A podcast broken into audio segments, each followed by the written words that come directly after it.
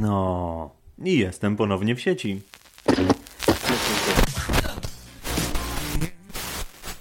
Słuchasz podcastu Kontrstacja.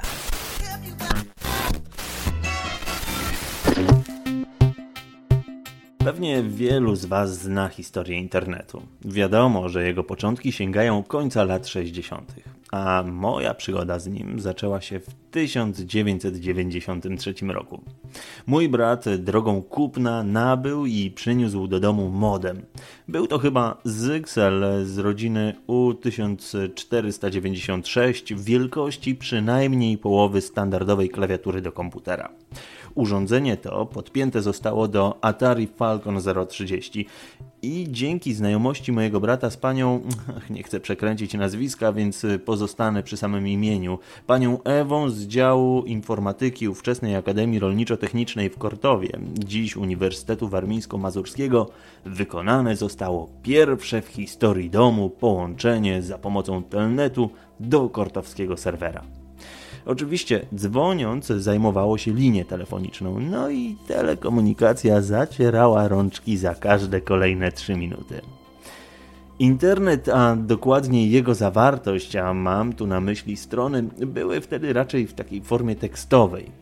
Końcu modemy nie należały do szerokopasmowych. Gdzie niegdzie były jakieś małe znaczki graficzne, ale już zdjęcia były w postaci linka. Dzięki temu strony wgrywały się dość szybko, a jak chciało się obejrzeć dodane zdjęcie do artykułu, wystarczyło kliknąć w odnośnik i otwierało się kolejną stronę, co już oczywiście trwało trochę dłużej.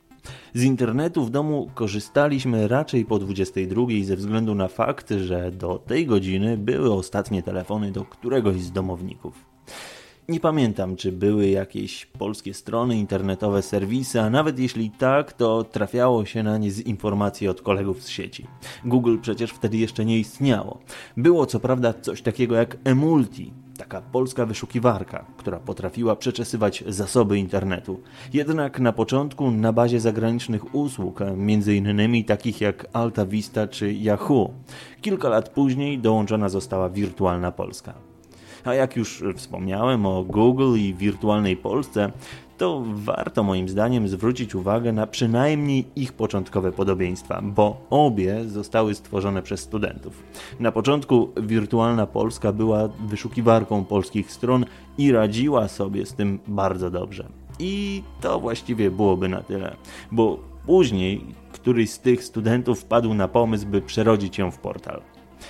Dla mnie wirtualna Polska skończyła się na kolorze zielonym, tak jak dla niektórych Metallica na czarnym albumie, bo jeśli dobrze pamiętam, taki był jej początkowy kolor do czasu przejścia na portal. Zanim sama wyszukiwarka, a później portal urodził się pewnie w niemałych bólach, komunikowanie się z innymi odbywało się za pomocą programu IRC, w skrócie dla tych, którzy tego na oczy nie widzieli, podpowiem, że najbliższe są mu dzisiejsze czaty. Choć te są w pełni zautomatyzowane, bo IRC wymagał znajomości komend, od połączenia się z serwerem, wejściem na odpowiedni kanał, czyli taki pokój rozmów, no i masę innych komend, które wpisywało się ręcznie. Atari Falcon poszedł w odstawkę dość szybko, jakieś 3-4 lata po jego zakupie, a na jego miejscu stanął PC z oknami z 1995 roku. System, który niemal natychmiast doczekał się mojego ulubionego powiedzonka, a brzmiono tak: Hiroshima 45, Czarnobyl 86 i Windows 95. Hmm, Trochę przydługawy ten wstęp, jednak specjalnie pominąłem te wspomnienia w poprzednim odcinku, by pokrótce powiedzieć, czym dla mnie jest ten internet, który poznałem 17 lat temu. Internet był i jest skarbnicą wiedzy, a także największym złodziejem czasu. Choć nie sądziłem, że głośno to powiem. Poszukiwanie odpowiedzi na nurtujące nas pytanie, nawet jeśli ta odpowiedź jest jedna, to na pewno znajdzie się zawsze bardziej wyczerpująca, więc zawsze jest powód, by posiedzieć jeszcze kilka chwil przed monitorem lub ekranem telefonu. Gdyby jednak nie ta dostępność, pewnie nie raz zgubiłbym się w obcym mieście, wypytując obce osoby o drogę. Nie wspominając już o poszukiwaniu odpowiedniego miejsca usługowego, które ma lub mieć powinny na interesujące mnie usługi czy przedmioty.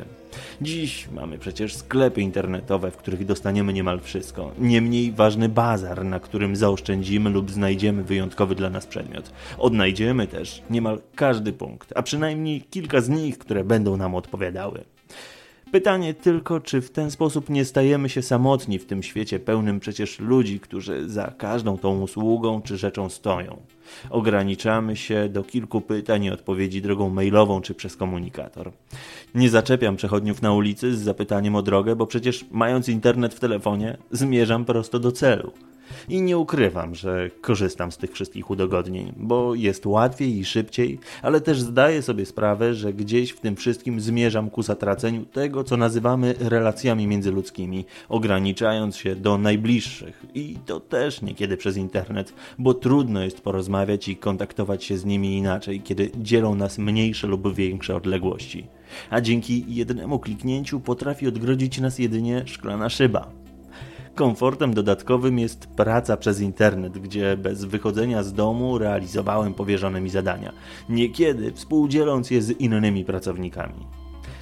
Z niecierpliwością też oczekuję na polskie wydanie iTunes Store, o którym pewnie zrobię jeden z moich odcinków, a który pozwoli mi też bez wychodzenia z domu nie tylko zaopatrzyć się w bilet do kina, ale posłuchać najnowszych albumów moich ulubionych wykonawców.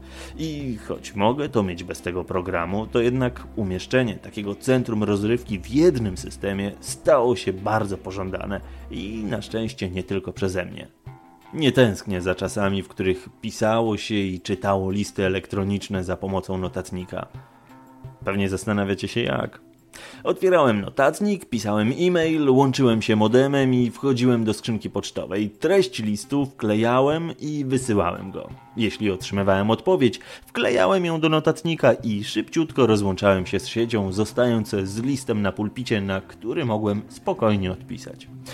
Modem z czasem został zastąpiony łączem stałym, które na dzisiejsze czasy kosztowało jakieś niewyobrażalne pieniądze. Dzięki niemu swobodnie można było przemierzać bezkresy zasobów wirtualnego świata, który choć nie jest namacalny, to staje się zupełnie realny. Dziś przecież można spacerować po ulicach miast, zaglądać w najdalsze zakątki naszej Ziemi, a nawet w jej ciekły głąb czytać i oglądać wydarzenia dotyczące chyba nas wszystkich bo skoro bariery w postaci granicy zniknęły, a w miejsca omawianych spraw możemy być tak szybko, jak pozwala nam na to nasze łącze, to tak jakby uczestniczymy w nich.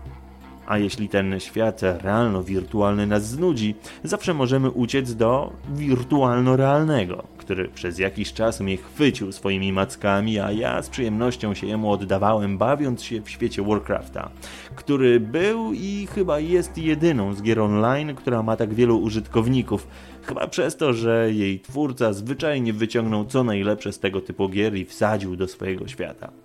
Jak wiadomo, internet niesie też ze sobą wiele złego. O niektórych dość ważnych aspektach napomknąłem, a resztę tego zła staram się szerokim, zero-jedynkowym łukiem omijać. Ja miałem szczęście poznać ten świat, będąc już nastolatkiem, to zastanawiam się, jaki on będzie dla mojej córki i czy rzeczywiście wszystkie te zagrożenia płynące z niego mogą w jakiś sposób ją dotknąć. Choć jedyne, co możemy zrobić, to nie jedna rozmowa, która na pewno z żoną będzie nas czekać, ale pozostaje nam jedynie liczyć na zaufanie nie tylko wobec niej, ale i świata, który będzie pod jej palcem. Dziś przeglądanie internetu nie przypomina już aktywnego notatnika, to do tamtych czasów nie mam sentymentów. Choć już wtedy można było podróżować poza granicami kraju, bo wyrobienie paszportu nie wiązało się już z długo oczekiwanym dokumentem, to jakkolwiek wyglądała ta sieć, którą poznałem, była ona oknem na świat, a nawet poza nim, bo strona internetowa NASA była moją najbardziej ulubioną i dzięki niej można było wybrać się w podróż, której realizacja wymagała czegoś więcej niż paszport.